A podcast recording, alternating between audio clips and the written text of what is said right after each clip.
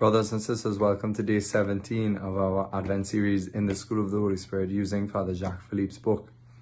Uh, yesterday, we looked about the, the role of silence and peace uh, as a disposition that we should try, try to cultivate in our life so that we could listen to the gentle whisper of God's voice in our hearts. And we recognize that both silence and peace are essential to creating the space for, for God to fill our hearts.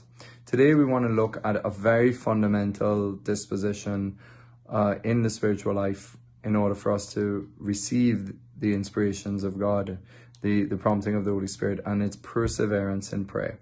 So, many of you have followed the series we did on contemplative prayer, and a lot of that could be used again now uh, to to rec- to remember that that contemplative prayer is is being disposed so that God would join us to himself in a loving knowledge of his presence.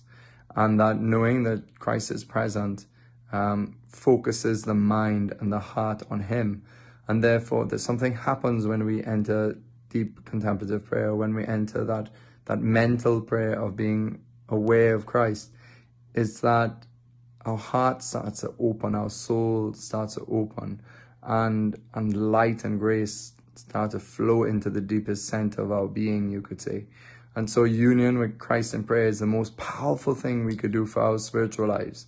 And it's it's it's faithfulness to prayer, um, an attentiveness to God in prayer, to the silence of prayer, listening to God, uh, trying to listen deeply with all our hearts to what the Lord might be putting in our hearts in, in silent prayer will be a posture of listening that we will carry over into the rest of our lives. So we said that on the series we did on contemplative prayer that, you know, we cannot expect to be attentive to Christ throughout the day if we don't have solid moments where we, we try to be only attentive to Christ, not just doing a duty, a task, but that, that habit of, of being open to Christ will, will carry over, spill over into the other moments of life. And so it's the same thing with perseverance to pray. Faithfulness to perseverance to prayer is, is a major condition to, to keeping ourselves open to the Holy Spirit. And again, you know, this is something we have to fight for. We have to fight with a dogged determination that the prayer is the most important thing of our day. Um, that, you know, many distractions will come, many good things will come to distract us from the Holy Spirit.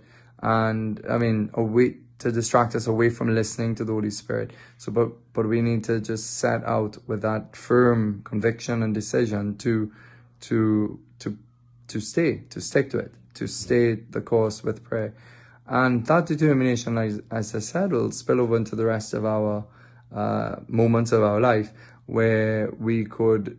Um, really make a solid effort to to ask the Lord, what are you saying in this moment? What do you want me to do today?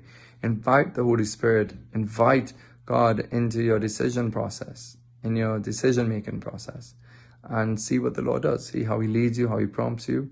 You'll know by the fruits of the peace and the joy. You'll know by the consistency.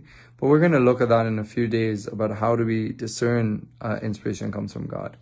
But for now, really just set out this Advent, this beautiful season where the church gives to us to focus our minds on the coming of Christ uh, yes, at the end of time, but also now, moment by moment. How does Christ come to me today? There's a question you could pose yourself. How is Christ coming to me today? How am I going to meet Jesus really and truly today in the ordinary events of my life, but in my heart through his inspirations?